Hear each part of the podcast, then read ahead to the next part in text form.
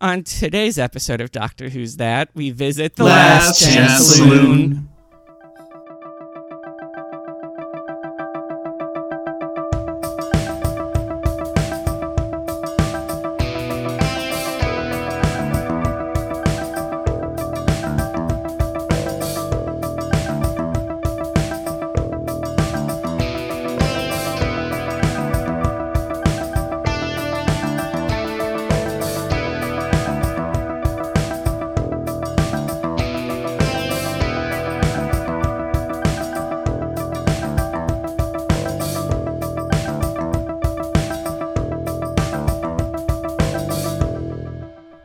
Howdy, partners, and welcome back to another episode of Doctor Who's That.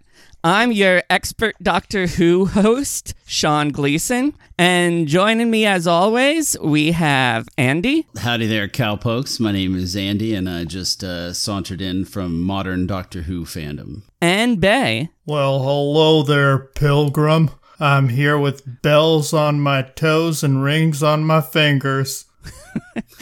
And, Wow. I did it. I did it backwards from the song. Whoops. and joining us this time, we have Tom. Hi, I'm Tom. I'm not a cowboy. Well, today, if you can't tell, we are talking about the Gunslingers. Is that actually right? It's the Gunslingers. Why do I? Oh have- man! Every time we say gunslingers, there should be like a little audio sting with like ricocheting bullets. Yeah, I like, agree. pew, I 100% agree. I'm like, why, why do I have it in my notes that working titles include the gunslingers? But anyway, working titles for this one include The Wild West. Uh, this story aired in uh, mostly May of 1966. For our State of the Union, immediately after the Mythmakers wrapped up, Wiles and Tosh had commissioned the writer of that one, Donald Cotton, to write another script. And Cotton decided to do a humorous take on the Wild West, which was something that made William Hartnell really happy because Hartnell was a big fan of Westerns and he'd been pushing for a serial to take place in the Wild West for a long time. So Cotton decided to just ignore the actual history and go with the more mythologized version of the Wild West. So, a lot of what we see here in this story is based on previous movies that had been made about the gunfight at the OK Corral, as well as Wyatt Earp's own romanticized account, as he lived until like 1929 and had been spreading this story far and wide for years. So Shawnee and I had watched at the same time, and I said, "Well, I don't. I'm familiar with the names." Uh, uh, like place names and character names and that sort of thing, but I don't really know the history or how it went down. And I was told, "Don't worry, neither did the writers." Yeah. So, some of the many historical inaccuracies here. Everybody's heard about, you know, Wyatt Earp, the great marshal and hero of the OK Corral. Well, Wyatt Earp was not the marshal of Tombstone at the time. That was actually his brother Virgil. Who has a very small footprint in this story? Yeah. Yeah, Sam Elliott would be very sad. Other inaccuracies here. Warren Earp and Phineas Clanton were not in Tombstone at the time, and both of them lived into the 1900s. Basically, the Earps and the Clantons were basically, you could say, rival gangs. The Earps had the favor of the town of Tombstone. The Clantons were favored by more of the ranchers and, you know, outer folk. And so it was pretty much, you know, a clash between the city and the country. Pa Clanton died a few weeks before the shootout, so he was dead by this point. And Johnny Ringo and Bat Masterson had already left town, so neither of them were involved in the events at the OK Corral. I thought it was funny. I did, after we watched this, look up some history about it because I thought it was a pretty interesting serial and was surprised to see that these figures did not really play a large part. Let's see what else. Oh, Ike Clanton. He survived the shootout. He ran away at the beginning because he didn't have a weapon. That's right. And I was just remembering my, my exposure to this point in history was the Star Trek episode where they ended up on an alien planet that was recreating this entire gunfight. Of course it was. And Chekov was Ike Clanton. there were actually the people who were involved in the shootout. You had Billy Clanton, and then you had three other people on that side who are sir not appearing in this uh, show. And you also had Morgan Earp, who is actually there, but wasn't in the show. So plenty of historical inaccuracies. Not to mention, Doc Holliday was like 20 years younger than he was portrayed on the show. Yeah, that's right. He was pretty old. Yeah. Although he was like the only convincing uh, American accent for the most part. I, I thought that was a little bit of artistic license, though, so that they could have our doctor, you know, Yeah. the doctor, be confused for him. Because if he was a young guy and then the doctor shows up, it'd be like, aren't you supposed to be like 20, 30? Yeah.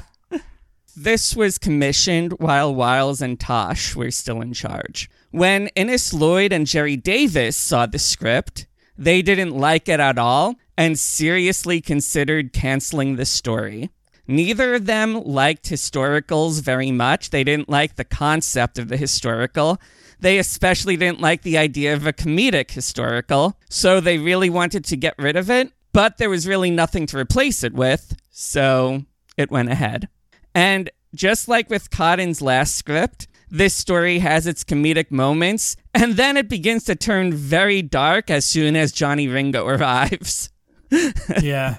The Gunslingers was the first Western to be made by BBC Television and one of the first British Westerns, period.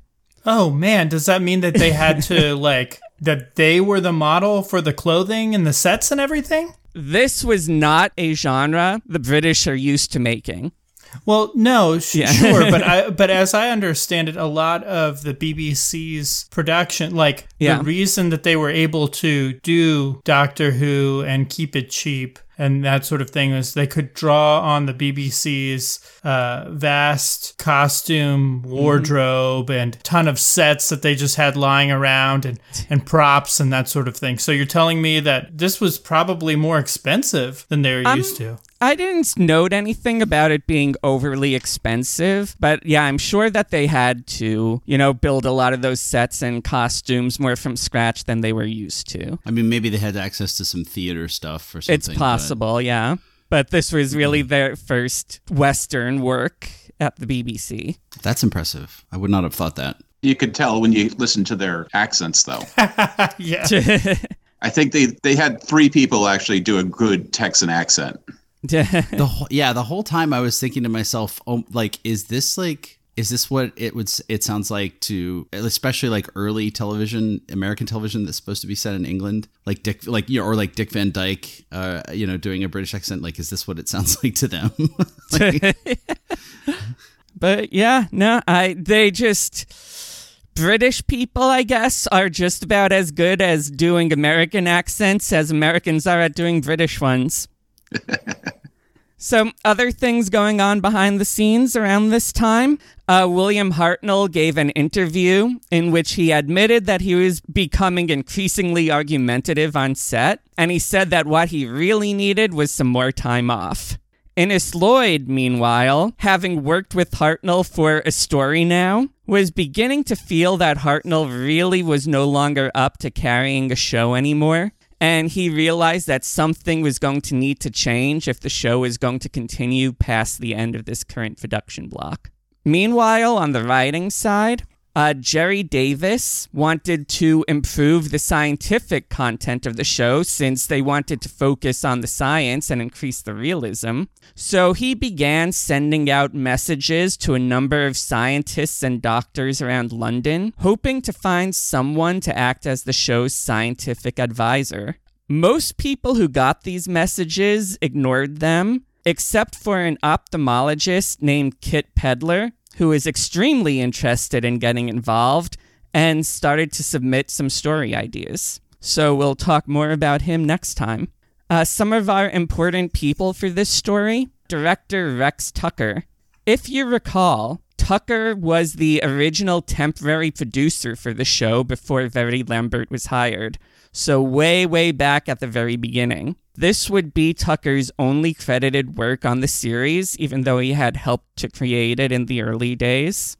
He predictably did not get along very well with Hartnell, who decided that Tucker felt he was too good for the show. Although that might be the case since Tucker really didn't like the script and possibly didn't particularly want to be there. If you notice, he isn't credited for episode 4. Tucker and Lloyd disagreed on the episode's editing, and Tucker asked to have his name removed from that episode. Uh, the music for this one is the ballad that we hear throughout. Throughout. Throughout. Throughout. Ad nauseum. Yep, written by Tristram Cary. Uh, this was the first story to have a song written explicitly for it, and the next time wouldn't be for another 17 years. That's how frustrating it was. Everybody involved said never again. Well, it's you can. It's certainly like they were trying to get their money's worth out of it. Yes. Uh, the designer of this story was Barry Newbery. Uh, Newbury went to Tombstone and took photos. Whoa. Yeah, he decided he was going to make the sets close to accurate, but not 100% accurate because it would have looked too cheap and shoddy if he had made it too accurate.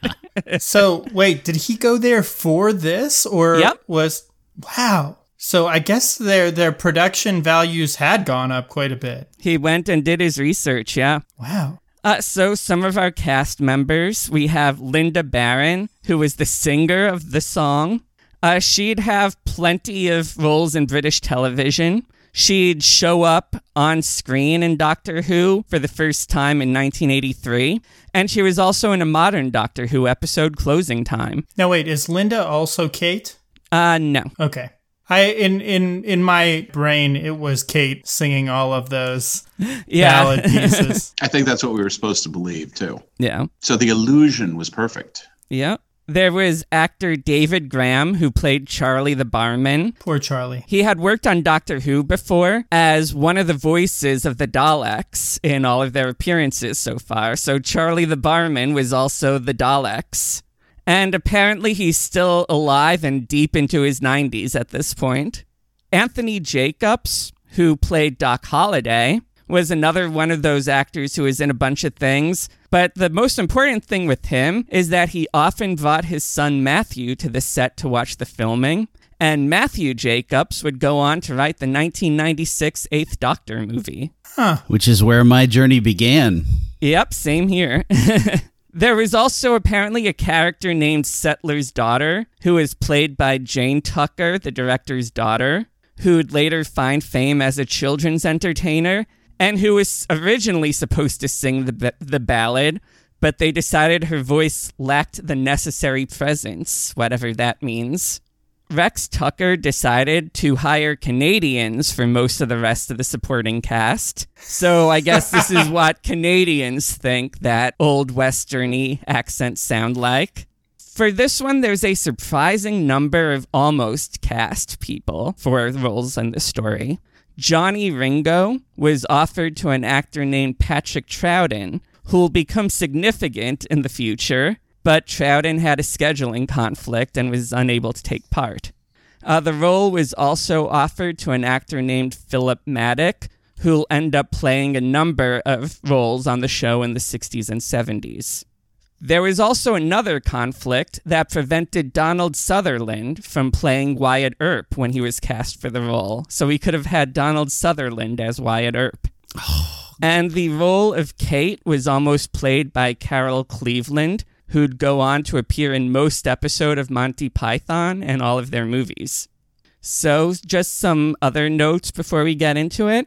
Uh, this is the only serial of the original series to take place entirely in the United States.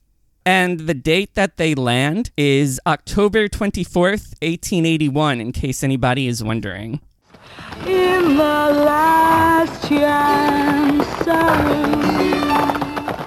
So we'll move on to episode one A Holiday for the Doctor. Get it? Get it? Yes, that was clever. Yeah. I could have come up with that one. Yeah. So, of course, we open with the song, that damn song. we learn that we're going to go to the.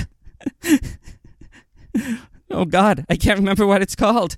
What's the saloon called? The Last Chance Saloon. Last chance. Yeah. we learn we're going to the Last Chance Saloon.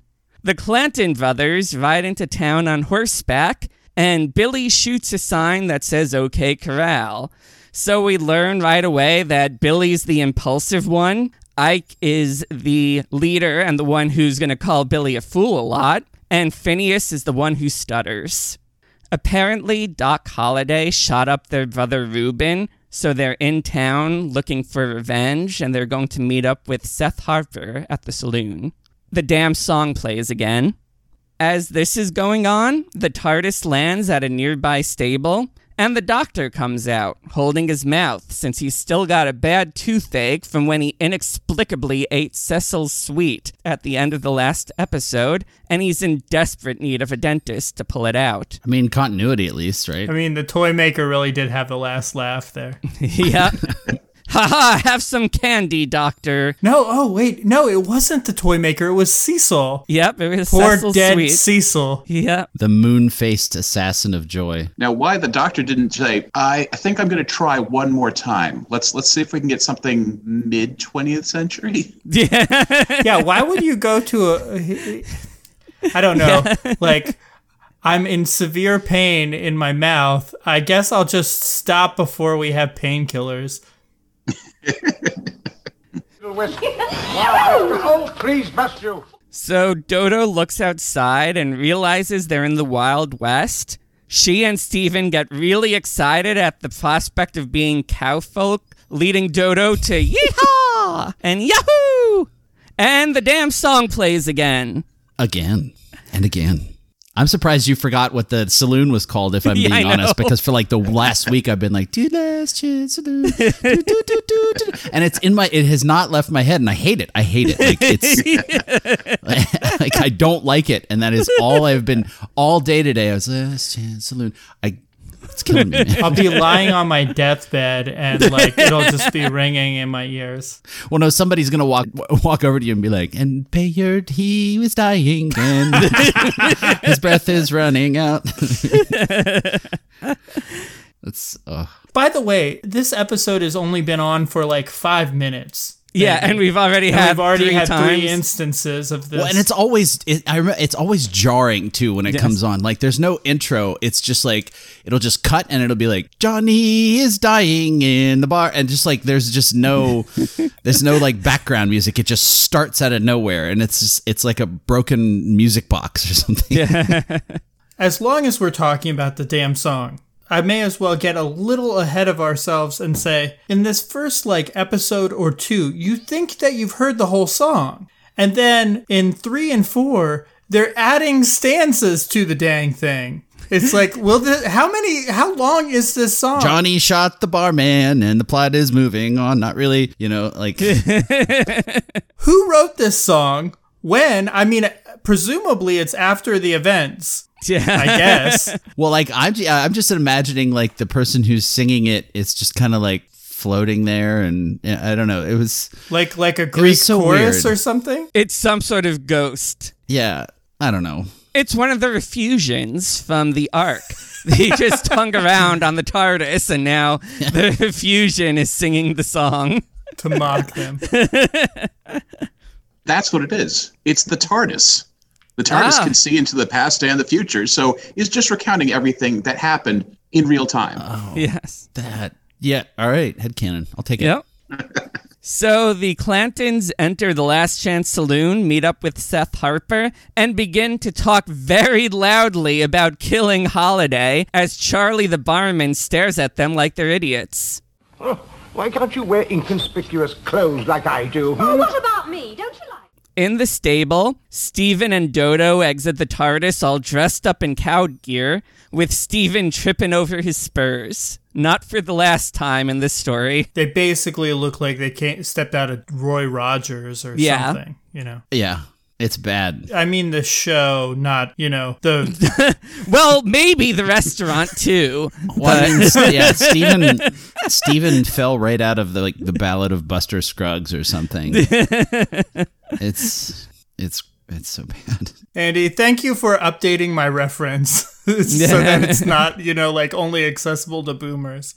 Yeah, I did this for you, Zoomers. It's so bad that the doctor, the doctor wishes that they dress inconspicuously like he does. I mean, Stevens, yeah, Steven looks ridiculous. I don't think Dodo's is too bad. Yeah, she's got a Calamity Jane kind of thing Yeah. going on. But Steven looks absolutely ridiculous, and he treats us to his even more ridiculous American accent as well. I really wish that it were in color because I'm assuming that Steven's outfit is just Marty McFly's. Yeah. And like Back to the Future 3 is like pink and yellow and like crazy colors.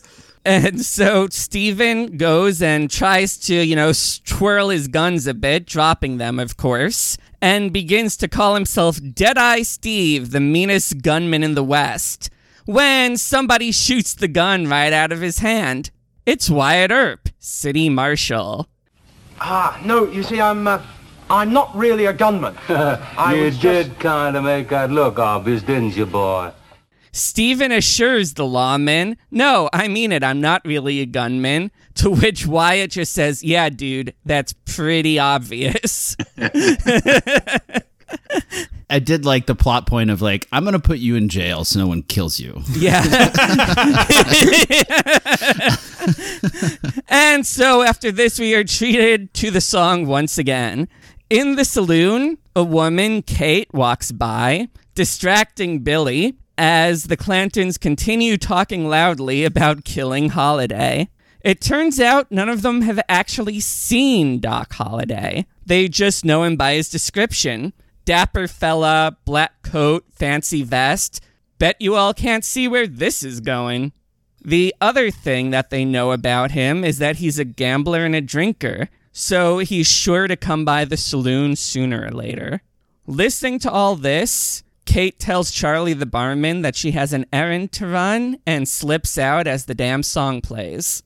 Kate sashays her way over to where Holliday's setting up his dentist office and warns him that there are men waiting to kill him. When he's told that it's the Clanton brothers, he gets annoyed, saying, You kill a man out of professional ethics and his brothers come after you? The nerve. Holliday refuses to skip town like Kate is begging him to. The town sheriff, Bat Masterson, appears to tell Holliday that he better stay out of trouble, stay out of saloons, and stay away from the poker tables. Wyatt Earp arrives on the scene, our main characters in tow, and is told by Masterson that his rattlesnake friend Holliday just blew into town. Well, I, Oh, uh, uh, quite, quite so. Allow me, sir, to introduce uh, Miss Dodo Dupont, Wizard of the Ivory Keys, and uh, Steven Regret Tenor, and uh, lastly, sir, your humble servant, Dr. Caligari. Doctor Who? Yes, you're quite right. I've just... The doctor introduces his group to Masterson as a troupe of traveling players. Oh, this is so great. This is Dodo DuPont, Wizard of the Ivory Keys, Steven Regret, tenor, and I, of course, am Dr. Caligari. This is just great. So I was I was a German major, so I really enjoyed that and I wanted to see his cabinet. I guess that's a TARDIS. That's the TARDIS. Yes, yes. It's the TARDIS of Dr. Caligari. Does he have a somnambulist in there? Possibly whoever's singing the song. And of course, this is when we get one of our early instances of somebody saying Doctor Who. Right. And he says, Yes, exactly. Yeah, it was very good. So they let Masterson know that they're just here seeking a dentist and they're sent off to Holliday's shop as the damn song plays. Is this the first time that he calls him Mr. Werp? Yes, I believe it is. Because the doctor, despite having these guns and all these Western outfits, doesn't seem to know much about Western history, and he thinks that he's dealing with Mr. Werp. Yet later on, he's able to identify Johnny Ringo. Well, yeah. Who hasn't heard of Johnny Ringo? and the rest of the Beatles. Johnny Ringo Starr. He's no Daisy. Yeah. Steven's annoyed by both his name and the fact that he's supposed to be a singer. I mean, he could sing a little bit, but what kind of cover is that? Can Dodo even play piano? Have you bothered to check any of this, Doctor? the Doctor insists it won't matter. We'll be back at the TARDIS by lunch and we'll be gone in the morning. So the Doctor sees the giant tooth hanging over Holliday's doorway and decides that his tooth feels much better, but Steven and Dodo make him go in. I think one of them was like not very subtle, is it? Yeah. It's a good place to hide out from the Clantons. yeah, exactly. They'll never expect you there. Yeah. So Dodo and Steven head off to the saloon making jokes about how they hope that the doctor's not expecting an injection when he goes in there. The doctor walks in as Holliday and Kate are having a bit of alone time, and they're relieved when it turns out he's not there to murder them. In the dental chair, the doctor does, in fact, ask for something to dull the pain, and Holliday offers to bonk him on the head with his six shooter, an offer the doctor rejects. Well, he does like also extend, I think, a flask Yep. to him. And when the doctor says, No, I don't drink, Holliday says, Well, I do, and takes a nice big swig, further worrying the doctor. Well, you know, like the doctor seems to kind of like the Wild West setting, Yeah. but he doesn't like guns and he doesn't No. like alcohol. What do you like about it? Exactly. The lack of penicillin? he likes the Marty McFly outfits. He was a big fan of Back to the Future 30 years after this. so, yeah, the damn song plays again as we go to the saloon, and Charlie's apologizing to everybody because his singer has stepped out. Billy offers to liven the place up with some fancy shooting and starts shooting some bottles because Billy is the idiot of the Clanton group.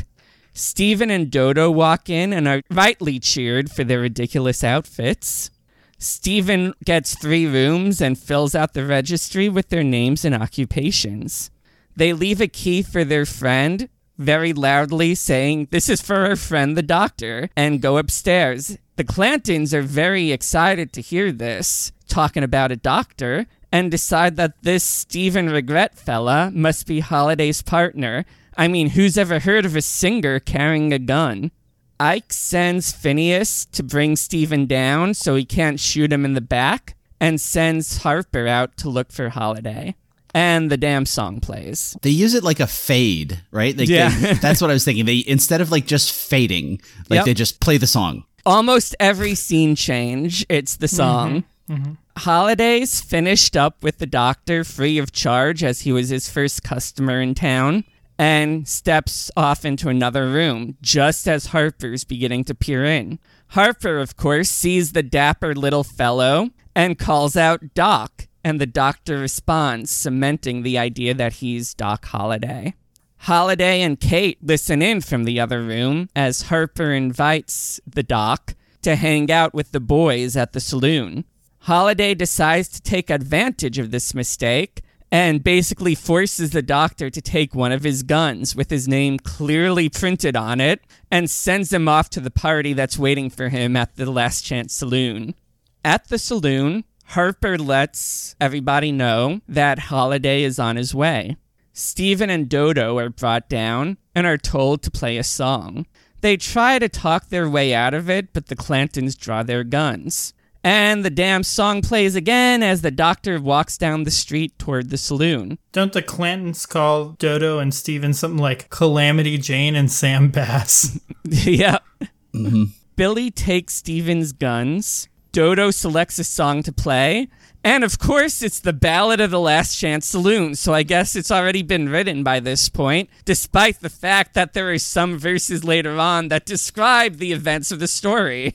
And the episode ends as Dodo plays a lively version and Steven sings the song. it's much more upbeat, I will say. Yeah, I mean, there are the occasional upbeat versions of it. There are different tempos throughout, so at least they change it up a bit.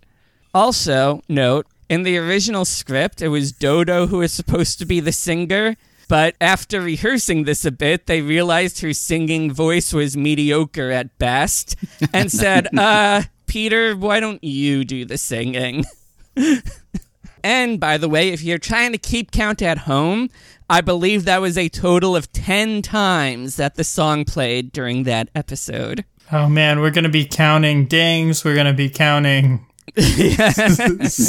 song stanzas. I sung this song four times already. Then sing it we try a different song? What for then? The same one. It's the last chance alone. It's your last chance of giving. It's your last chance of rye. It's your last chance. So we move on to episode two Don't Shoot the Pianist, where Steven is still singing the damn song. Was the title for this one written before they knew they weren't going to have Dodo sing? That I don't know. Because Yeah, I, I, couldn't wasn't sure if they were like then referring to Steven or Dodo or just in general. Yeah, just in general, don't shoot the pianist. Good pieces of advice that I wish somebody gave me the last time I was in Atlantic City. Anyways, Holliday gloats about his trick to Kate and then realizes that she's not actually there. She's gone off to the saloon. He pulls the Derringer out, wondering why women must always meddle. At the saloon, Steven begs the Clantons to at least let him sing something else. He's sung this thing four times already. Steven begins to angry sing the song again. Yes, that is a thing that can happen. You can angry sing. Before Kate Kate's her way in, telling the boys to put them guns away, and tells Charlie to get that new guy away from her piano. She's the singer around here. Steven tries to rush Dodo out of there, but she wants to sing because she's having fun with all this. She doesn't seem to register the fact that they're in danger. Steven tries to grab his gun and go, but Phineas won't let him take the guns, and Kate wants him on the piano anyway. Dodo, oblivious still to the fact that they were just held at gunpoint, apparently, storms off, wishing Steven a good night with his new friends. And now Kate's singing the damn song. The Clantons whoop and dance, and nobody notices the doctor as he walks in. The doctor joins in with the applause and congratulates Steven on his fine piano playing. He also doesn't seem to notice that there is a gun in Steven's face. Then the doctor's introduced to the Clanton brothers and clearly recognizes the name. So again, doesn't know Mr. Werp, but he knows the Clantons. They pull their guns on him, and he quickly learns that they think he's Doc Holliday. And he tries to explain, No, I'm not Holliday. You'll find him at the dentist shop. You mean exactly where we found you? And your gun, it has Doc Holliday's name on it.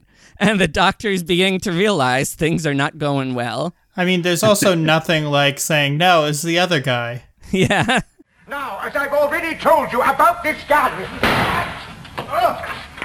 Oh, okay, don't try it, fellas. Nice shooting Doc, but you should have got him between the eyes. Between the who? The eyes. My dear young lady, I... I, I, Kill I- the next one that moves. Yes, yes, quite so, quite so. Very good idea. Excellent. As this is going on, the real Holliday has somehow made it to the stairs inside the saloon despite never having entered it. Now, I mean, he probably went in through a window or something, but uh, Kate chimes in, telling the doctor to just admit he's Holliday.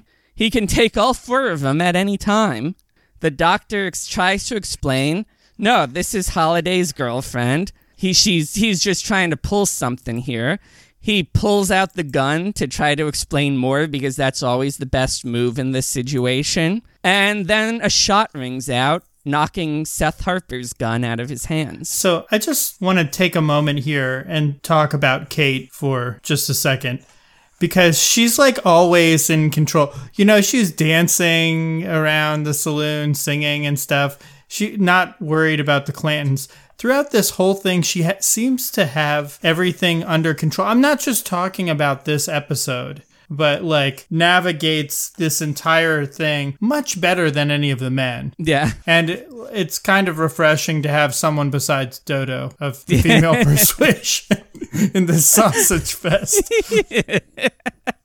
Well, remember, we also have Settler's Daughter at some point. I have no idea when Settler's Daughter is on screen, but there's apparently a character called Settler's Daughter. I was going to ask you about that because I do not recall Settler's Daughter. Neither do I. Yeah, neither do I. I've Yeah. been thinking about it ever since you mentioned it. and I'm like, nope. Nope. I think maybe I maybe vaguely remember another woman like when the shooting is happening. I mean, spoiler alert: there's a shootout at the OK Corral, but like that's it. Yeah. Too I have soon, no Andy. idea. Oh, I know. I'm so sorry. You gave it all away. so, yeah, uh, Kate ends up pulling her own weapon, grabs the confused doctor, and tells him to kill the next one that moves. The doctor kinda seems to catch on to things and has Steven collect their guns. Steven does so and tries to help out by gesturing with his gun and ends up shooting the ceiling. You know, if it weren't for the horrific shootout that we all know is coming at the end of this, it really would be comedic. I mean, like, I know you said that this was envisioned as a comedy, which I just don't see.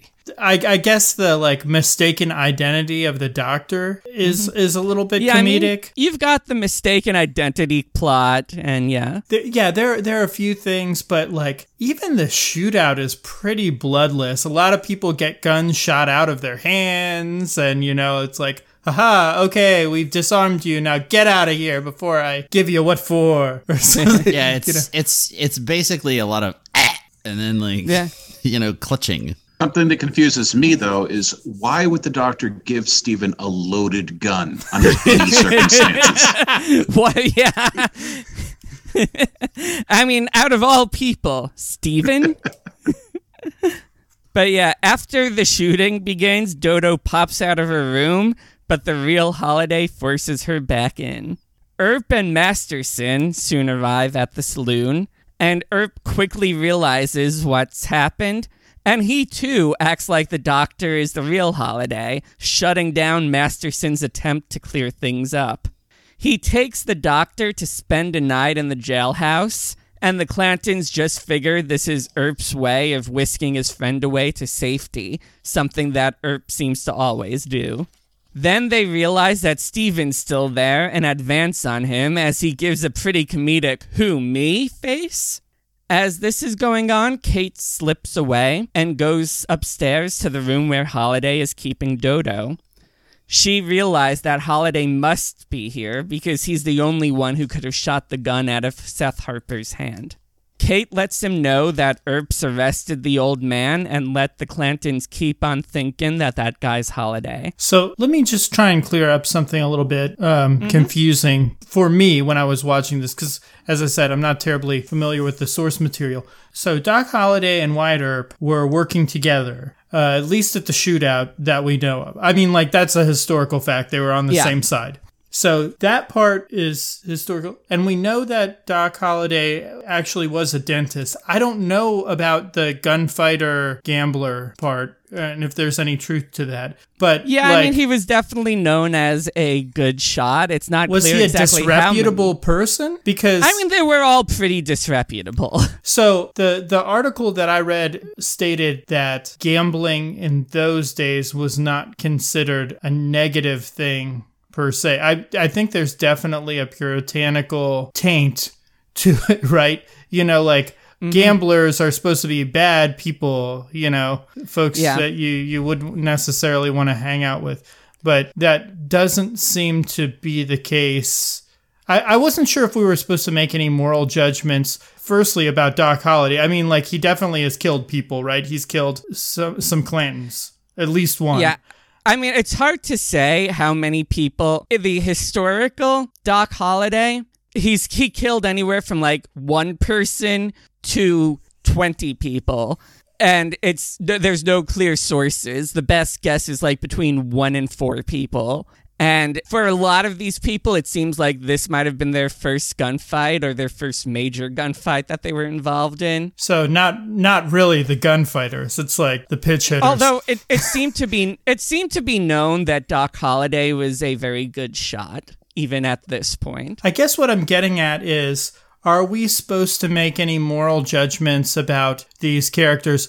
They they definitely kind of set up Earp and Holliday, I think, especially with the proximity to our, our main characters as the good guys and Yeah. the Clantons as not.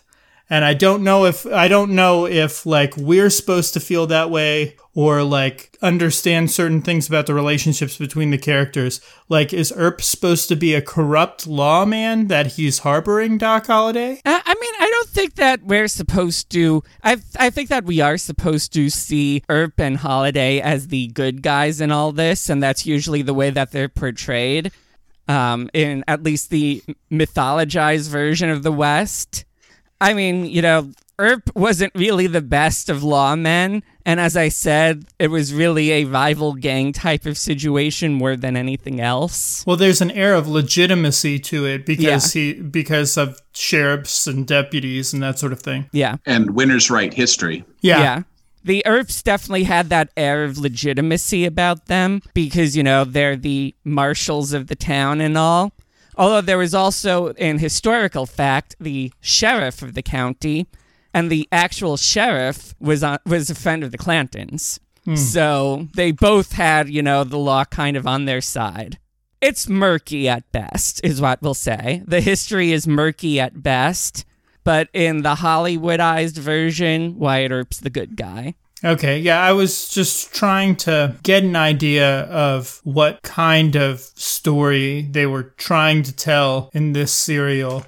And I don't think that they necess I mean, obviously it's one of shades of gray, but I actually think that they push it more toward the edges in this particular serial. Yeah, I mean, there's definitely, you know, like Wyatt Earp is definitely, you know, playing games here with uh, the doctor's identity and all sorts of things like that. So he doesn't seem to be the best of lawmen. And given the fact that he's later going to have a gunfight with the Clantons, again, not the best of lawmen, but he's still portrayed as the good guy in this situation. Sorry, I didn't mean to digress. I just wanted to talk about Oh, no, like no. some of the Historical facts. Well, not yeah. not only that, but like trying to wrap my head around not that there's like a moral eh, per se to this Mm-hmm. story, but I I do think that we're supposed to come away with something. And I wouldn't try it if I were you. I have no intention of trying anything. Only people keep giving me guns, and I do wish they wouldn't. Right, so yeah, Dodo wants to go and see the doctor, but Holliday insists that they all just stay in this room, settle down, and let's play some cards. At the jail, Earp has to explain to Masterson what's going on because I guess there's at least one honest man in Tombstone. And Earp's going to go look for Holliday and insists that the doctor stay there because with the Clantons out looking for him, if he doesn't stay in the jail, then he's a dead man. And the damn song plays. Back at the saloon, for some reason, the Clantons haven't just murdered Steven. And Steven is insisting that the man who just left here was not Doc Holliday. And he certainly didn't fire the shot that hit Harper. He wants to go and break the doctor out of jail and prove that he's not Holliday. And the Clantons are perfectly fine with that. They're perfectly happy to help out with this break the doctor out of jail plan. And the damn song plays as we go back to the hotel room where Holliday is uh, going to go and head back to his shop for a drink. You know, speaking of drinks, there definitely should be a drinking game to this serial because there's like so much good fodder there. Every time the song plays, take a sip. Yeah, then you And, die. and enjoy alcohol poisoning. Every time the song plays, just die because you're dead if you play a drinking game with this. So, yeah, at the dentist office, Earp's waiting for him in the dark with his gun drawn. And I think that this is one of many. I mean, I think the cinematography in this serial is pretty darn good.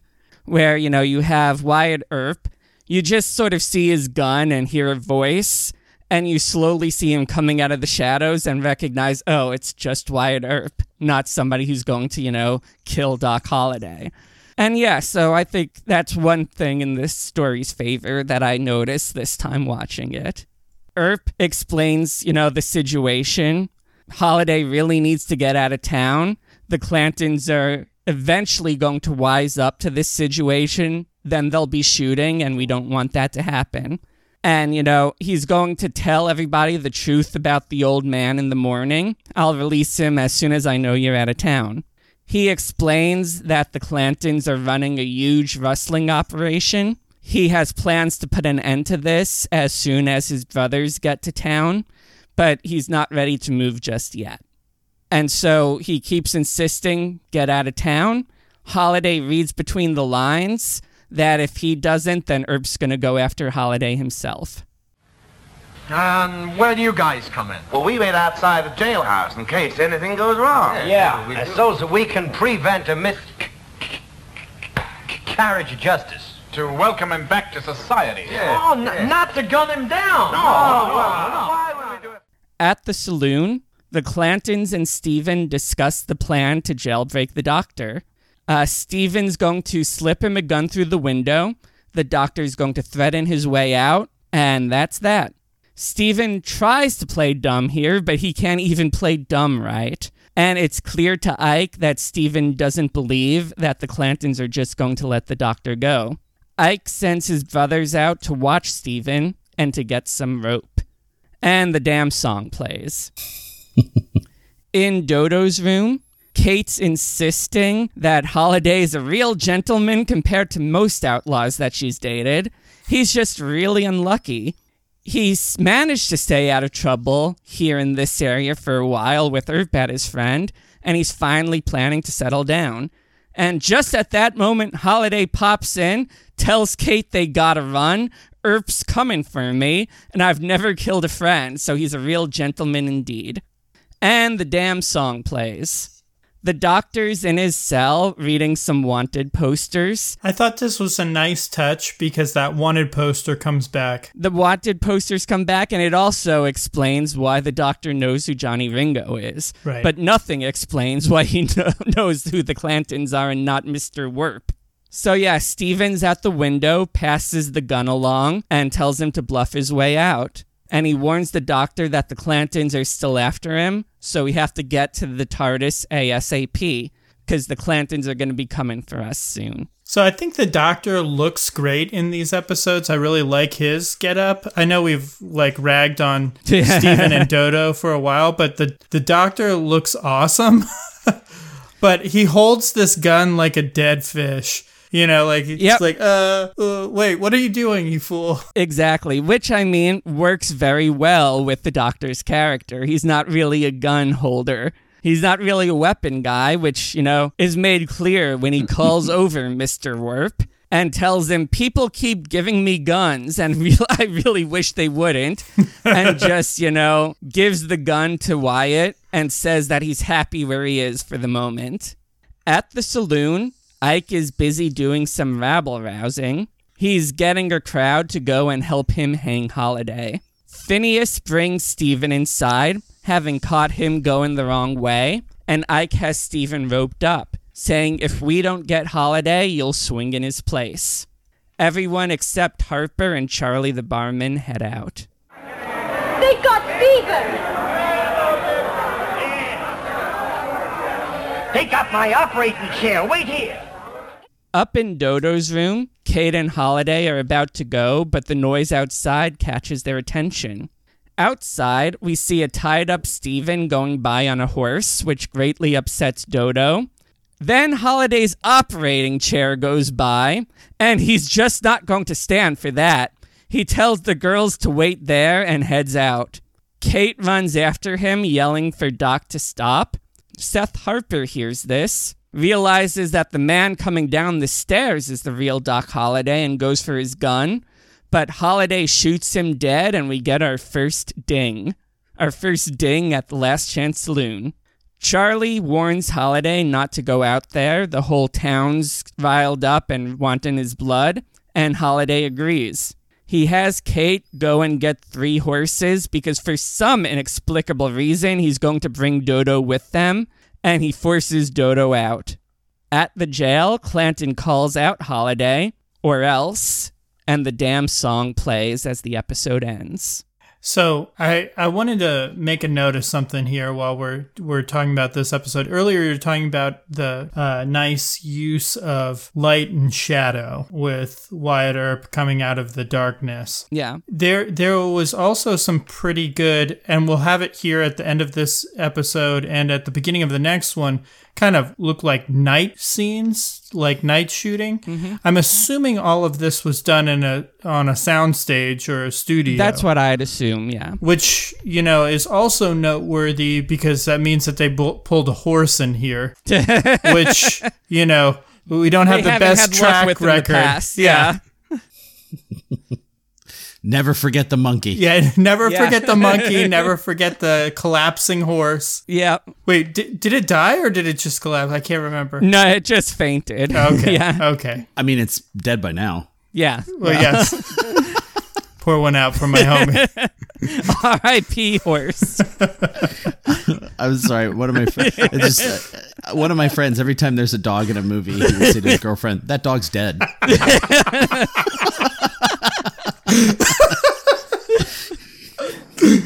Oh. I can't help it. Well, what I was what I was getting at is I I don't know if it's because they were on a soundstage or what, but the lighting control uh, in these episodes is is really nice. I mean, we've got like I realize that it brings to mind not so great things about American history, having you know guys with nooses around their necks and, Yeah. and you know uh, torches and that sort of thing. But I thought the light and shadow in this episode was pretty good. Yeah, I mean, the light and shadow is really good. Rex Tucker has kind of had a fluidity with his camera that we haven't really seen on the show before, that I think gave this serial a very cinematic quality. So, I mean, I think that his directing on this story, no matter how much he might not have wanted to be there, his directing was pretty top notch based on everything that we've seen so far. But yeah, uh, let's move on to episode three Johnny Ringo. And the damn song plays, of course. Well, things are going to like quickly accelerate as we move into episodes three and four because we know where we're going by episode four, which is going to be our climax. And not a whole heck of a lot has happened except some like hijinks with mistaken identity so Yeah. far. Oh, and for those of you keeping count, there was eight more uses of the song in the previous episode. So up to 17 uses of the song. My God, Man. you're making me relive it. Oh, I am mentioning every single time the song plays. And after all of this, we're going to go ahead and sing all together the entire song just so everyone can hear it.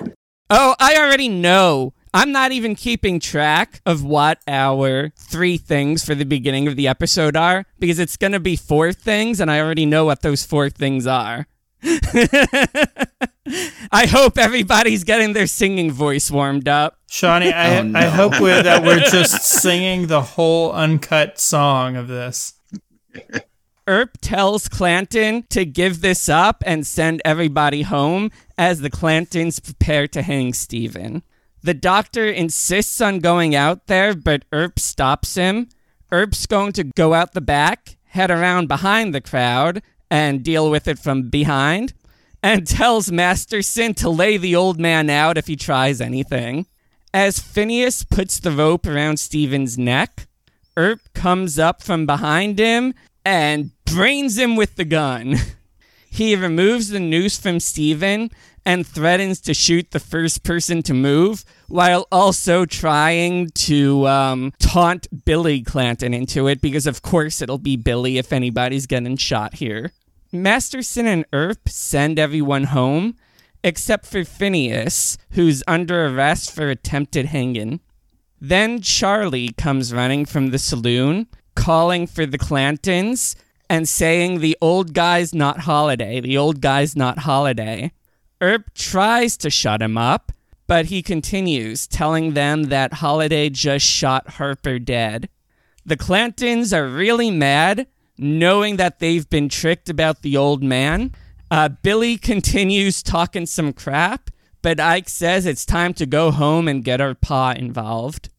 Earp, Bat, and Steven take the unconscious Phineas into the abode of the unrighteous, as Earp puts it. And the song plays.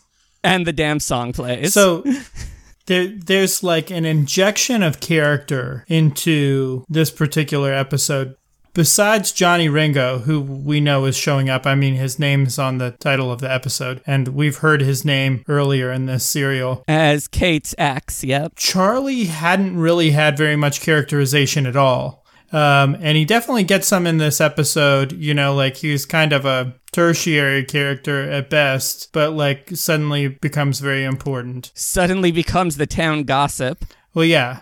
Also, we've heard about Pa, just like we heard about mm-hmm. Ruben, but we ha- we still haven't met him. No. I did also like that Wyatt Earp resorted to the Batman school of nonviolence by providing blunt force trauma directly to the cranium. yeah. But that's what I'm saying. Oh, he'll be fine. No. there's there's a yeah he doesn't need to stutter any more than he already does but that's, that's what i'm getting at with this serial like there are a lot of potential spark points for gunplay but it just never seems to happen you know like somebody sneaks up behind him or you get the drop on him and it's like oh well you got me this time but i'll be back okay i guess i'll just let that happen Was it necessary for Mr. Worp to hit him so hard? Now then, Doctor, it wasn't your neck in the noose just now. I, for one, am very grateful to Mr. Wo- uh, Right, so in the sheriff's office, the doctor's busy complaining about Mr. Werp hitting Phineas too hard,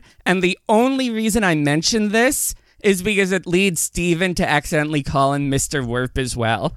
The Clantons walk into the saloon, this time with their pa, who's telling them to go and get Johnny Ringo. Billy objects, saying that he rides alone, but Pa says to offer him $500. And if I had sons who could get a job done, I wouldn't have to pay that for a Top Gun.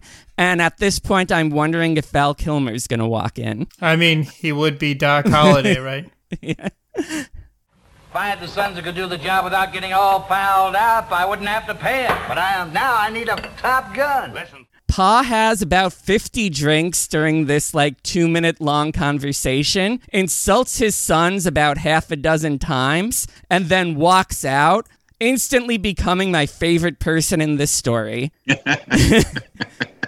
Incidentally, he is also the lone actor in this story who is born in the United States.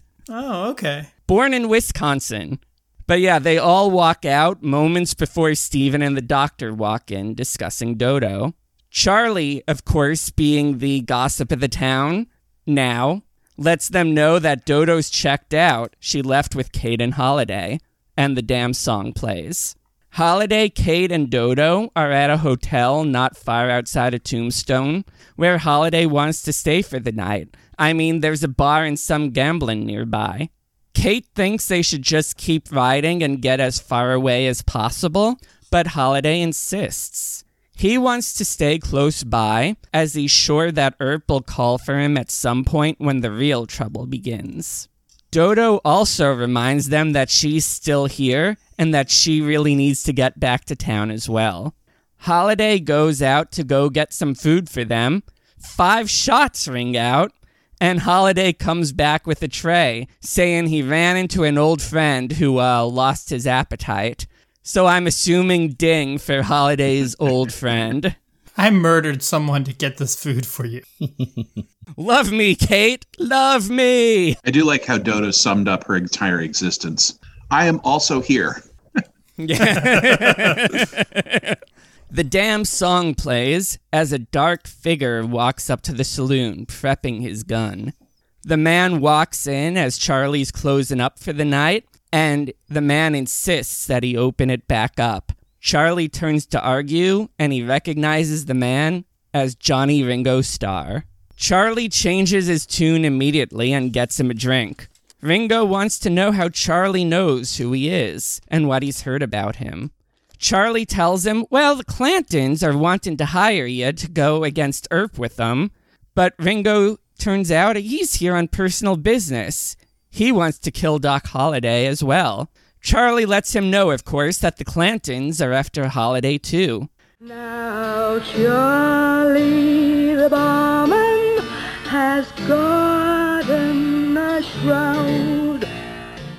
Then Charlie says something really stupid that he can't wait to see the look on Earp's face when he learns that Ringo's going against him.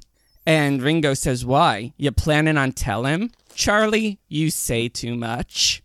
Charlie promises he's not going to say anything as Ringo walks away, and Ringo responds with, Ain't that the truth? and shoots Charlie dead. Ding for Charlie the barman as Ringo wishes him a good night, and we hear the damn song talking about how Charlie's dead as we get a slow zoom out from Charlie's corpse splayed across the bar. Doesn't it do it like twice too? Like it's like it slows out. It's like Charlie's friggin' dead now, and then like five minutes later, it like cuts Yeah. back to him again, and it's like Charlie's still friggin' dead now, and it's yeah, we do get the little bit about Charlie twice.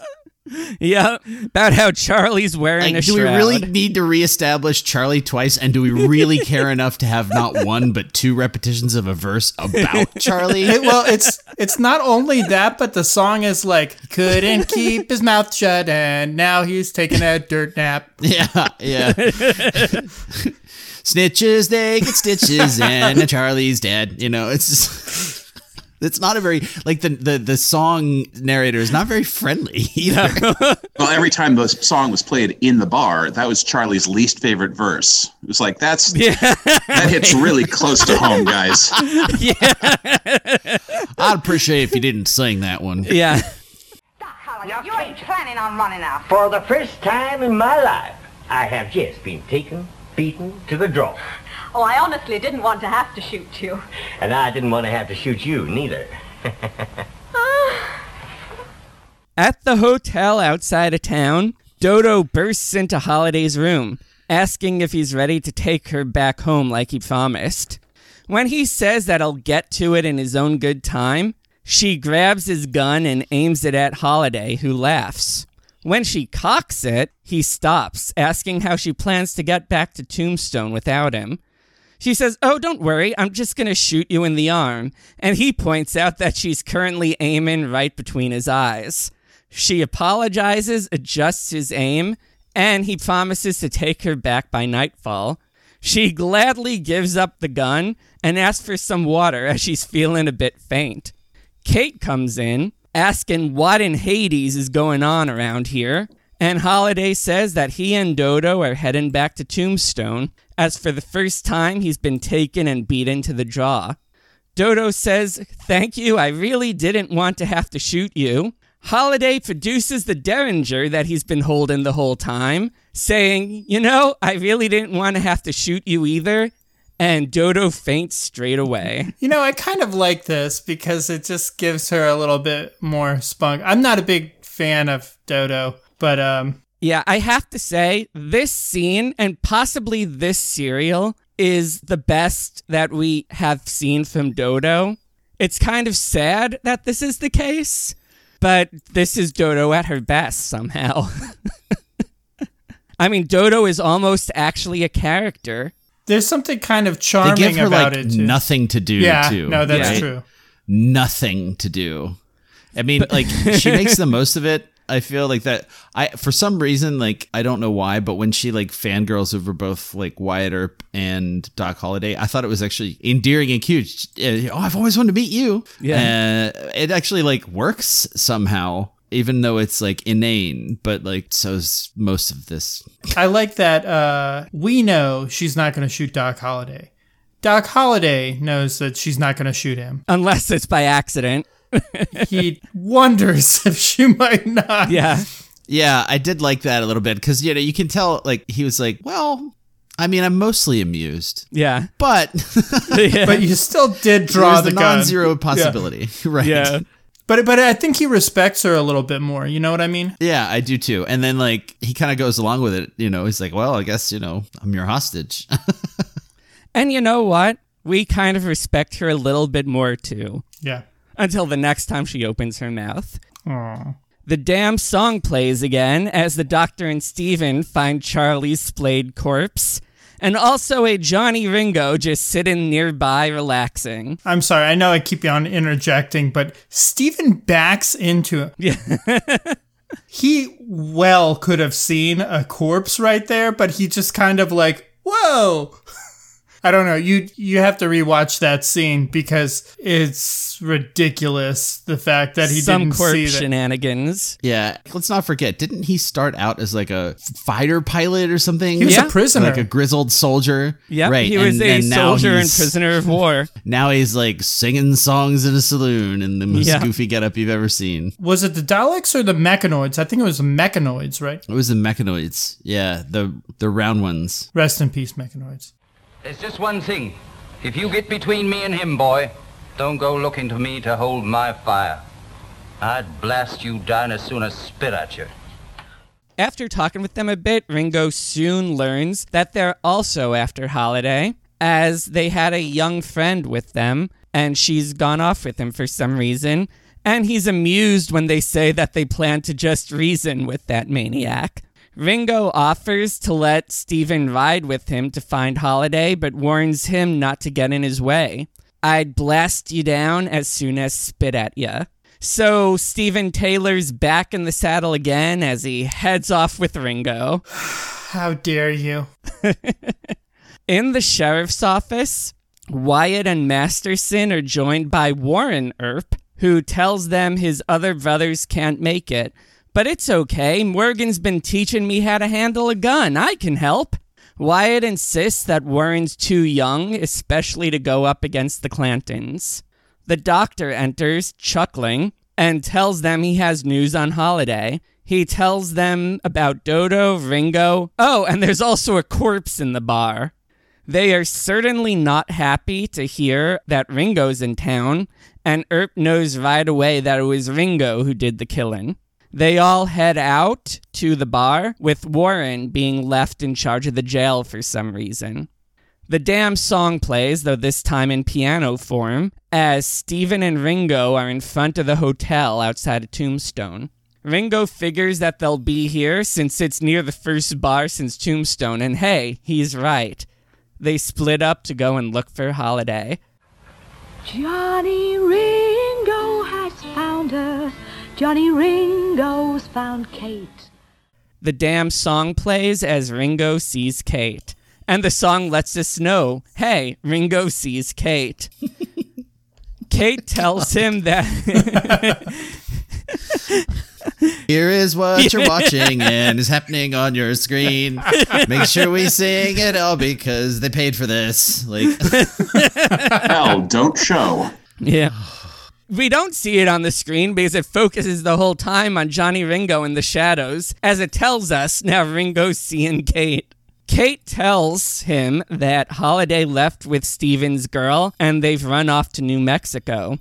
Ringo clearly doesn't believe this, but he says that Holliday'll have to wait until I finish some business in Tombstone anyway.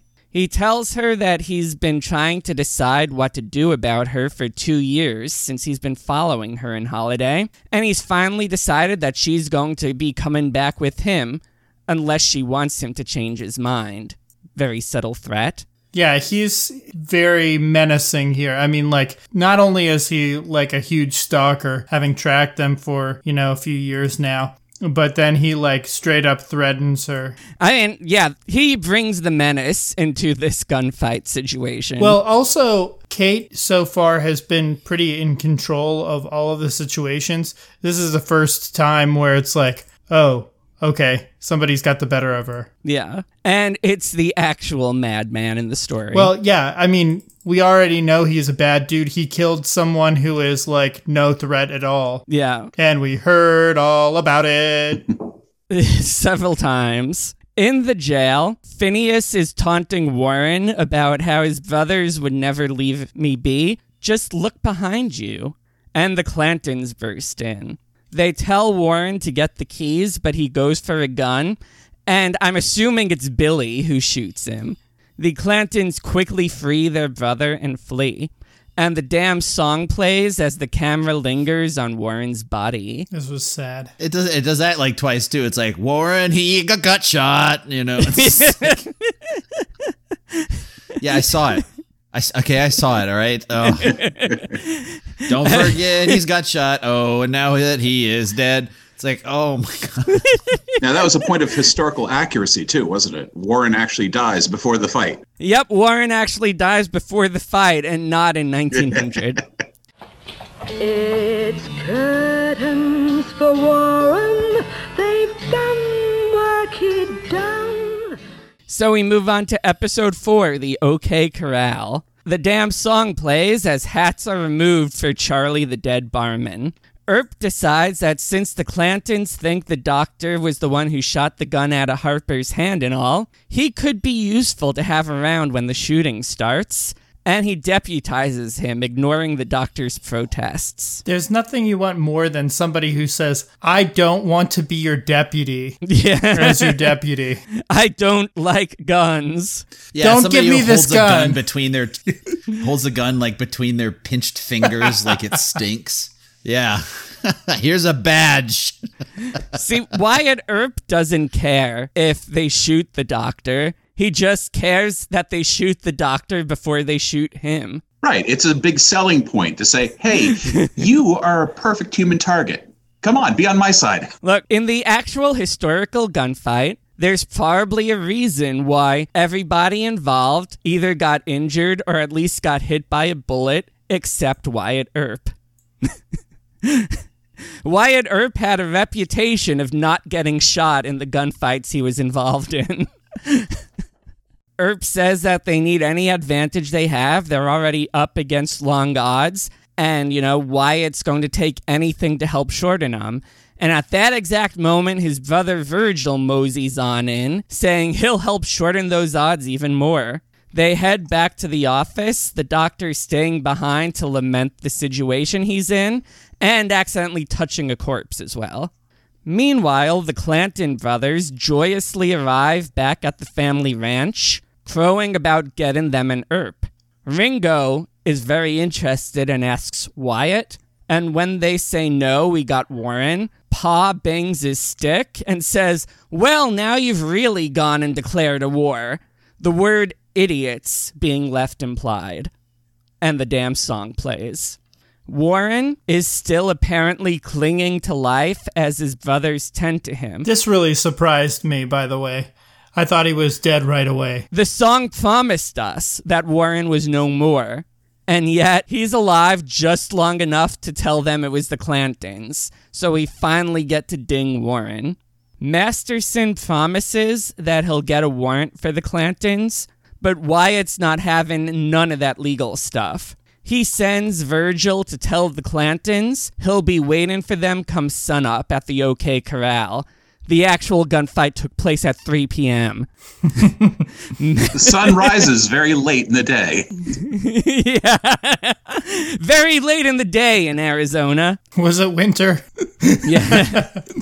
Masterson questions the legality of this course of action and says that he can't stand with him if he goes down this path. But the damn song plays as Wyatt loads his gun.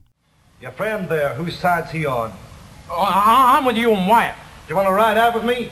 Uh, yeah, I'd like to. Somehow I don't think it's going to be possible. As the Clantons are eating, Steven tells Kate that he's going to try to slip away and get word to Holiday, but Kate just tells him he'll die within 10 yards, and I mean, she's absolutely right. Someone arrives outside who Ringo IDs as the Marshal of Dodge City, Virgil Earp. Virgil delivers the message, and seeing Steven, asks whose side he's on. Steven, almost puppy like, declares his allegiance to Wyatt and Virgil, for which he gets a gun pointed at his face, and Virgil leaves once the Clantons agree to the gunfight. The Clantons are very happy with the two against four odds, but Ringo says they haven't a hope against those two, which is why the Clantons are going to be the bait, and Ringo's going to shoot at them from behind. At the Earps, not the Clantons. It would be really silly if Ringo was going to shoot at the Clantons from behind. They'd never see it coming. But I mean, he he does want to use them as bait. Yeah, he rides alone. Uh, the doctor enters the sheriff's station, asking what part he's expected to play in the madness, and Virgil returns, saying the Clantons are going to be there. He lets them know that he saw that regret fella there, apparently a captive as well. He also noted Ringo's horse, though not the man himself, and Kate was there too.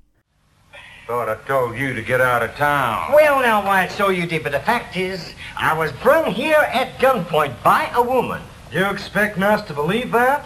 The lady is here, the one and only Miss Dodo DuPont. uh, thank you. The doctor tells them that this is madness, you taking on the Clantons and Ringo alone, and Holliday chooses that exact second to walk in, saying they won't have to. When questioned about why he's back in town, Holliday lets them know he was brought back at gunpoint by a woman, and Dodo enters with a flourish, waving her gun around, which Holliday promptly relieves her of. And she joyously reunites with the doctor. Why does Dodo still have a gun at this point, by the way? Showmanship. Yeah. I just want all of them to be waving guns around in every episode after this one. Yeehaw! Earp allows the doctor to resign as a deputy now that Holliday's here, and the doctor happily does so. Holliday then says that with one of the four men they'll be facing tomorrow being Johnny Ringo, we should play this my way. In the saloon, Dodo and the doctor are talking. He's worried about Steven and is wondering why Earp couldn't just let Masterson handle this through the law. Masterson comes in, says that he's tried to talk the Earps out of it with no luck, and he asks the doctor if he'd go and try to talk with the Clantons. For some reason, despite the Clantons having tried to hang him like an episode ago, the doctor agrees to this and is redeputized. At the Clanton Ranch, the boys head off. Steven tells Pa that if they win the way they plan on it, Masterson's gonna see him hang for it, and if that doesn't happen, there's still Morgan Earp. Pa says they'll deal with it when they have the town in the palm of their hands. The doctor enters and asks him to call off the duel. Pa soon learns that the Earps know all about Ringo and that Holliday is going to be there as well, and Pa realizes that his boys are in trouble. The damn song plays as the Clantons ride into the OK Corral. The gunfight actually happened about six doors down from the OK Corral. Historical note hmm. Ringo reminds them of the plan fire as soon as you see them and keep firing so they don't look behind them. The damn song plays as the Clantons stand at the end of the street.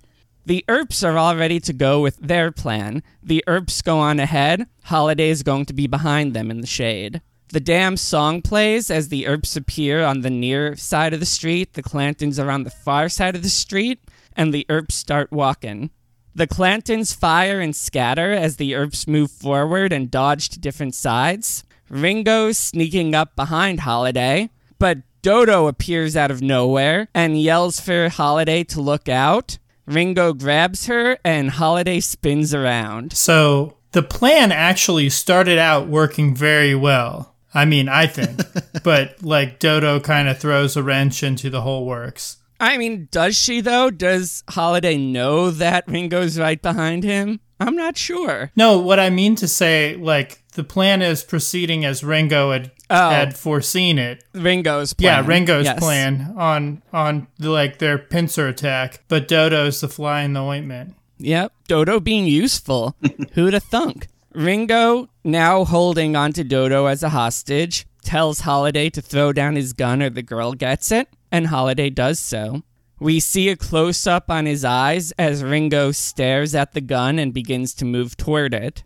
Dodo manages to slip free, pushes Ringo down, and Holliday dings him with his derringer. Holiday taunts him to his face about being his huckleberry I wish. and sends Dodo off, telling her if she tries to help him anymore, she'll be the death of him. Now get the hell out of here. I could be your Huckleberry. I'm your huckleberry. Oh my god. Ringo was here, and ain't no more. He joins Wyatt and lets him know that Ringo was here, but he ain't no more. Can we talk about that line real quick? I was actually that line, like the one really decent, like Western hard boiled line Yeah. in the whole serial, and it. I, I I remember it being something like, um, "Well, Johnny Ringo was here, and now he ain't. And it's just like so good. Like it was actually, I was actually like, oh, okay, that worked. That works really well. But that was it. Fan, I'm gonna get Doc Holliday. Billy, completely losing all semblance of an American accent, says that he's gonna get Holliday, who pretty casually walks up and dings him. Uh, Virgil quickly dings Phineas, and all three ding Ike as he backs up some stairs, so all the Clantons are dinged. And the damn song plays as the camera pans across the dead Clantons. You know, I couldn't help but think while I was watching this that, first of all, we've talked about violence on this show before, and this was a pretty violent episode. And probably for the Brits, too. I mean, like, I guess gun violence wasn't anything foreign to them necessarily, but part of the reason that Westerns even exist was because like Americans wanted to watch violence and the only way that it was acceptable at the time was to put it in a mildly historical setting. But I while I was watching this I'm like this is the most bloodless gunfight I've ever seen. Yeah. I know, right? Well, I mean, it's still a kid show. Kid show. That that being true, said, though. it I was mean- pretty disturbing. Some of like especially on the stairs, I thought. Well, yeah, because like you know, his gun. I guess it was empty, and then he's like, he knows he's gonna die. Yep. And they just shoot him down, all of them. I, that was a decent fall too, by the way. There's a little, there was a little bit of stunt work in there. He took, he took a tumble over. He did a, uh, he did a rotation. And I think that the whole fight scene, the whole gunfight, was shot pretty well. I like, as I said, I like the cinematography throughout this whole thing. I mean, at the beginning when the Earps are walking down the street, you know, it's just like it just shows their feet, and everybody's just like, "Pa, pa, pa, pa, pa, pa," like straight at them from cover. They're in the middle of the street, Yeah. and they're just like walking, walking, walking. They're like, well, I guess we should fight now. Yeah. but like nobody hit them that whole time. That was the one thing that to me was just like, ugh. But the rest of it seemed like very, like a very realistic gunfight. Well, remember that Ringo said to start firing before they got into range, so I just assumed that the Earps knew what their range was. okay, suspension of disbelief. Yeah. Later on, the doctor and friends, along with Holliday and Kate, walk into the stables. Uh, Holliday's getting ready to skip town. After what's happened, Earp's no longer a lawman, and Masterson's put a $2,000 bounty on Holliday, which Holliday shows by unfurling his wanted poster, which he gives to the doctor as a gift before he and Kate leave. So I just want to bring this up. He gives it to the doctor. This is a pretty cool souvenir from this time period. Doc Holliday's wanted poster. And then the doctor was just- just, like, so much for that crap. throws it on the ground. like I was like, "What are you doing? Don't you want to keep a memento of like this insanity? Like, yeah, n- like, but nope. at least put it on your wall." Yeah, or on eBay. Don't forget, before he throws it on the ground, he uses it to give Dodo a jolly good smack bottom. Oh my god, that's right. to get her to go into the TARDIS. Because at this point, the song plays so hard that Dodo can hear it. And Dodo begins to dance along with the song. Nobody else seems to hear it because the doctor just, you know, tells her to come along, gives her the aforementioned smacked bum, throws away the poster, and they enter the TARDIS. I just imagine. I just. I, I imagine like some producer being like, "Do you think we're using the song too much?" And then somebody else is like, "No." We commissioned this. We're playing every note multiple times. Yeah. Like we paid for this. We sent that guy to Tombstone. Like we're we're in so deep. For the editor being like, is it too much? And it's like, do you like your job? right, right. Splice it in again, spin boy. Like, That was eight uses of the song in this particular episode and 35 uses in total. 35! That is so many. I guess at, at some point I got Stockholm syndrome and they just kind of all blended together. I mean, I clearly did, right? Like it's I'm still humming it in my head now. Well, hang on a moment. Last chance. Like each time they play that song, right? It's probably 30 seconds to a minute The episodes themselves are only around 30 minutes long. Yeah, about 23 to 25 minutes. Could we potentially splice don't even- together don't even suggest all of the songs end to oh. end for an entire Doctor Who episode? Think of it. This oh this Oh my God, serial no. could have been one episode shorter.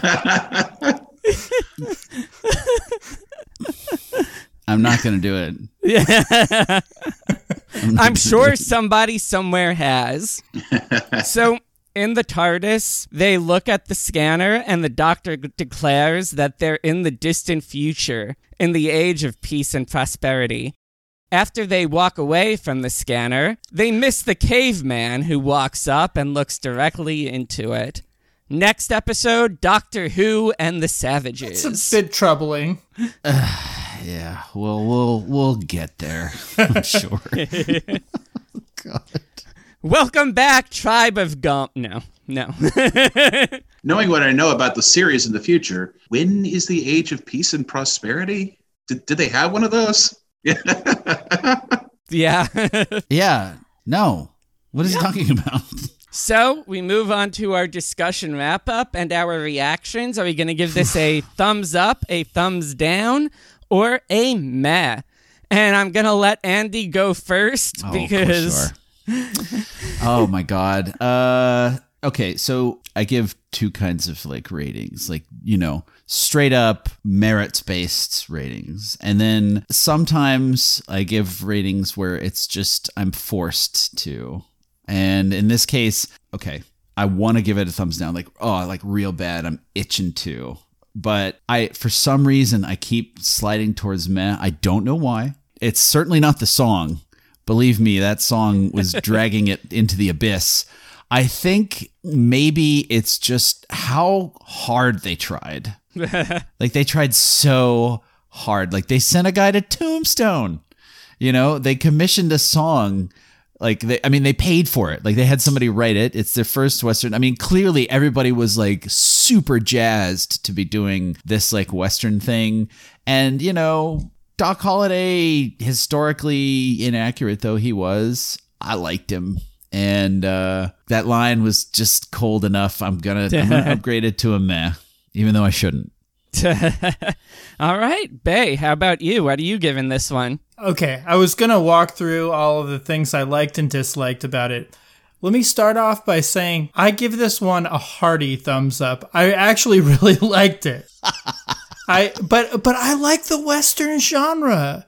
You know, I I finished the serial and then I was like, I want to know about what actually happened because it was pretty clear that the serial did not show things how it actually happened, which I think is a strike against it, right? But it was still entertaining. Um, and you got that like little bit of hard boiled. I do think that there were some tonal and pacing problems with this particular serial. Some characters were definitely better than others. They made the Clantons look kind of like bumblers, I thought. And there, I didn't like, I mean, I know this is like a lot of Doctor Who where, you know, like characters are just running around and, you know, like their mistaken identities and like goofiness, people getting disarmed and stuff. Like that, that got a little tiresome to me. This is the sweetest thing I've ever heard. Like, I just want to say that right now. This is so very sweet. Which, like, I mean, and it's clear that like if you'd seen Tombstone, you'd be like, throw this in the garbage, right? But like, I haven't, I haven't seen Tombstone, but I left. we have to watch Tombstone. I left this episode being like, I've gotta watch Tombstone. okay, that's probably the difference. I'm Where just saying. no, I'm sure that that has something to do with it because like I went out and I was like, I need to learn about this. I want to learn about these characters. You know, I want to learn about Tombstone, Arizona, and I hope that some of the people who watched it back in the 60s were like, yeah, I want to learn about this. I, I hope that they left this serial feeling that way. I don't know how well it was received. This is why you're here, Bay. This is beautiful. I even I even kind of like the song. It was it was overdone. It was over. it was way overdone. But but when it but when it started in the serial, I was like, I'm in. Like at the very beginning, and then by the end of the first episode, it's like, so we're really doing this, are we? Okay. All right. Tom, how about you? Um, I I was kind of leaning towards meh, But honestly, I, I feel like a lot of the early episodes have some issues with them. Dodo being one of them. Yeah. Altogether, I think I enjoyed the episode. I, I had not, never seen this one before, and I, I've seen almost all the rest of Doctor Who, but I'd never seen this one before, and it was much better than I was expecting uh, because it does tend to have a lot of very bland reviews online. And Hartnell's hat, I love that hat. That is literally the best hat the Doctor ever wears. I mean, you can't hang an episode on a hat, but it was a nice hat. No, you couldn't hang a hat on the episode though. Uh, it was it was great to see the doctor's rejection of guns, just holding it like the dead fish, and and being like, no, I'm I'm not using this. This is not something I ever want to do. And it's oh, a very long time before we actually see him hold a gun in any kind of threatening way. And even then, it's under extraordinary circumstances. But spoilers. It's a far cry from trying to smash a caveman's skull with a rock. Yeah. I think the the production values were really good, um, especially for what the BBC was letting them have at the time. I think the the acting was surprisingly good. Except the accent. Yes. Yes, yes. I do. I also remember one time where one of the guys just like he's supposed to yell something as he's like going over. He's like he's changing position and he instantly becomes British again. He's Yeah. like, right, I'm gonna go over there, and it's like, wait a minute. That was Billy during Okay. the gunfight. Okay, just wanted to call that one out. But yeah, I I will give it a thumbs up. I enjoyed it. All right. And as for me, the first time I watched this story, I absolutely despised it. I hated this the first time I watched it. I thought it was the worst William Hartnell episode that I'd seen. Oh, man. I held on to that statement for years, talking about the first Doctor at conventions. And after watching it again, I have to say, I was wrong. I liked it this time. I, I changed my mind. I'm giving this a thumbs up this time. Oh my god, I'm I saw the uh, yeah, Andy was there the whole time, just crossing his fingers and praying. But no, I thought that the cinematography in this was amazing. I loved the camera work. I thought the acting was great. The song is nowhere near as horrible when you know that it's coming all the time. When you're prepared, when you're prepared for it, I mean, it's that's not like as saying dental surgery is not so bad if you know you're there for it. so when you know it's coming, it's not as bad. And everything else about it, I just really liked. So yeah, I'm giving it a thumbs You up. you came about this on rewatch. Maybe Andy just needs to watch it again. Oh, yeah. All right. You know what? I will. I will. I tell you what. I will rewatch this. I will sit down and I will watch it at 1x just for you. But we got to watch Tombstone. I don't care like watch party. I don't care how we do it. I want to be there for somebody who's never seen Tombstone. See, Andy, I what thought I you were going to say, but my stipulation is you have to rewatch the Zarbi. All- So uh, the viewing numbers that we have. Uh, this saw a significant decrease in viewers from the previous story and from past years. And it started an extended period of low ratings that would last for most of the next three or so years. Man. Yeah, episode one had 6.5 million viewers, and by the end, it had dropped down to 5.7 million. There's a myth that this story had the lowest ratings in the show's history. Well, while it started the decline in ratings, several of the upcoming stories had lower ratings, as did every story from 1986 to 1989. So that's not true. At 30%, it did have the lowest audience appreciation score ever. But you also need to note that the system of how they did that changed in the 70s to such an extent the audience appreciation scores from 1970 on are not comparable to the ones in the 60s. Uh, so, reactions at the time the viewers were not kind to this story. Uh, some of the reviews said that the storytelling was third rate. They called it hackneyed, ridiculous, and dull. And somebody said the script, even for a children's program, is absolute rubbish. Peter Purves hated working on this story. Sydney Newman went and wrote a lengthy memo in which he said that the story was way too silly and too much of a genre send up. But he went on to say that even though it was a stupid idea to even attempt to do a Western at the BBC, it was done better than should have been possible. but he felt that only the most sophisticated of viewers would appreciate it, and most of the audience would dislike it. So I guess you're just not sophisticated, Andy. Sorry. Andy is a man of the people. Well, I, we all knew this. I regret nothing. Doctor Who superfan Jeremy Bentham, in his review, was as unkind to this one as he was kind to the last story. This is easily his harshest review. He derides the script, the direction, and the acting.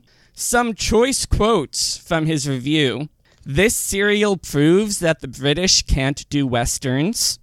It was billed as a show about the gunfight at the OK Corral, but it was more the massacre of the OK Corral. And it was not good. It was just bad and ugly. Wow. I mean, I want to say JB's backing me up, but like, I don't want to, you know, I don't want to stand with that. That was harsh. Shark sandwich. Well, sandwich. Oh. you can't break that. that pirated Spinal Yeah. Tap. Yes. Two word review. Modern reviews. For a long time, Bentham's review was gospel, and this was considered to be the worst Doctor Who story ever made. Once it was recovered and people got to see it, a good portion of the audience decided, hey, this is actually quite fun. Modern reviewers are much kinder to it than the viewers at the time, though the opinions remain very mixed on the ballad. Uh, the 1995 Discontinuity Guide says that it has a great script.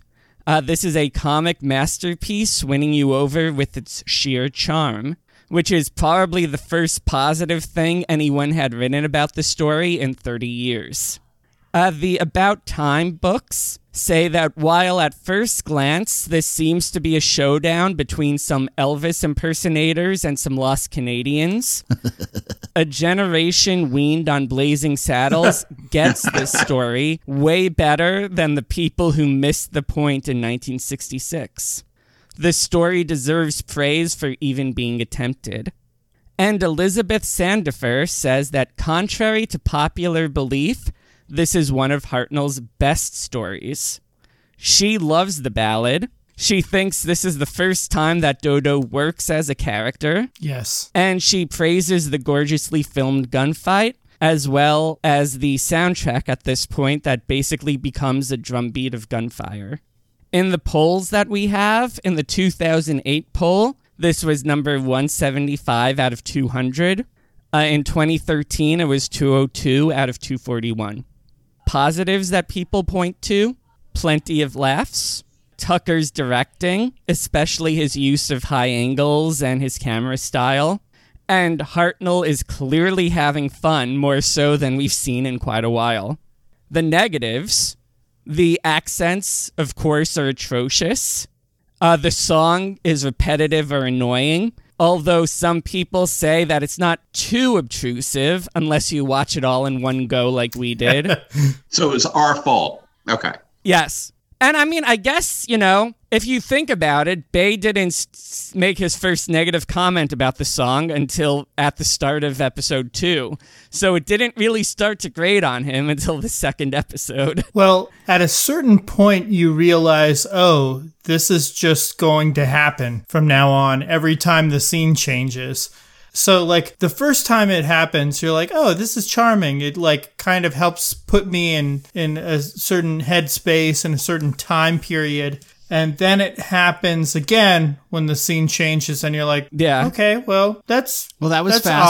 odd. That Yeah. that was sooner than I expected. But maybe it's just you know like, and then by the third or fourth time, you're like, oh, we're just doing this every time we move Yeah. scenes. O- okay, I guess so. Yeah. Uh, there, how many more episodes in this serial? Well, I mean, by the fourth one, by the fourth episode, you've realized that it's like actually like a Lovecraftian sonic entity that has like, bored through your brain and taken over the shell of what was formerly you. I mean, that's how I certainly At certainly the felt. last chance saloon. Weeping it in my sleep During the chat, Shit. while we were watching this, every time the song played, Tom just typed in in giant cap letters, at the last chance saloon. Well, I, I even thought because the second episode they're playing the piano and they're singing it over and over and over again. I thought, well, surely they've reached the end of the song. Surely that's the end, right? of the song in this serial. No, Nope. You've killed it. It's already dead. and the final complaint about this story is that the main cast is mostly superfluous, although that's the complaint about most of the historicals. Uh, so, some of the impact or some of the other stuff that happened with this story.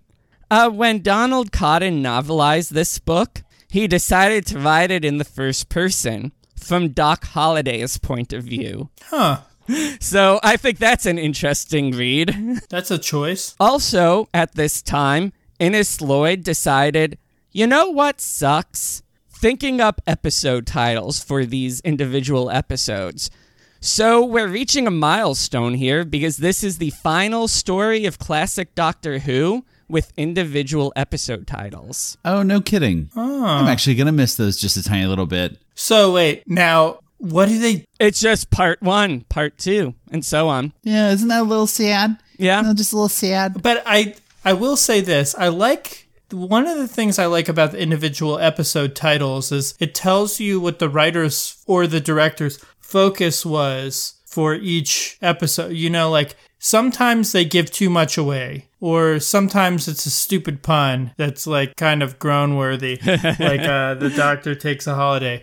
But I, I like that extra insight into what was happening when the episode was formulated or or what we're supposed to take away from it. It just gives the audience more information about how they're supposed to digest it. Yeah. I mean, the, I'm definitely going to miss some of the jokes and the humor with that we got out of those episode titles. The ordeal. But, you know, things change, yeah. Also, behind the scenes, the rating and reaction to this story would solidify Innes Lloyd's decision to start phasing out the historicals. This is actually our last historical for a while that featured real historical figures. We'll have some more historicals yet to come that'll take a bit of a different shape, but we're starting to move away from them. Shawnee, I wanted to ask you something because you'd mentioned like this was low rated, this started a huge slump. It mm-hmm. almost seems like I don't want to say the word curse. But uh, you, you mentioned that it kind of starts this like downward trajectory for a while. Was it clear at the time that this was some kind of inflection point? Or was it like, oh, this is a mo- momentary blip? Yeah, I think that it was probably seen as more of a blip until it kept going on this way. I couldn't help thinking about what we were saying about Dodo and what we were saying about this serial because Dodo has probably been the weakest companion so far and I'm even counting companions that like lasted one episode. uh, but you know like in this particular episode just like the review you were reading she grows on me a little like she's she's plucky you know uh you kind of respect her for standing up to doc holliday and and that sort of thing this serial is just dodo. Not not that she like encompasses the idea of this serial but like it it's like dodo the serial. You know what i mean? You might like it you might hate it. Maybe there's something that you can enjoy about it. Well, another thing that happens here is around this time, Innes Lloyd begins to feel that Steven and Dodo are both fairly boring and old fashioned as characters.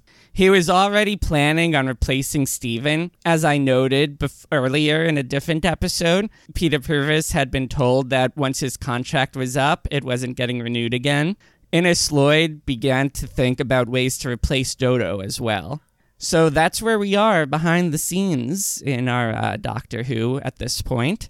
And that's about all that I have for the gunslingers. Or is it the gunfight? What the hell is the name of the story? I think it's the gunfighters. The gun. So it is the gunfighters. Darn it. Anyways, I thought it was the Last Chance Saloon.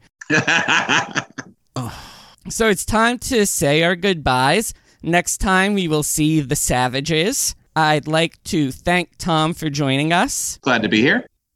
Uh, please join our Facebook group, talk to us on Twitter, email us, subscribe, rate, share, tell people about us.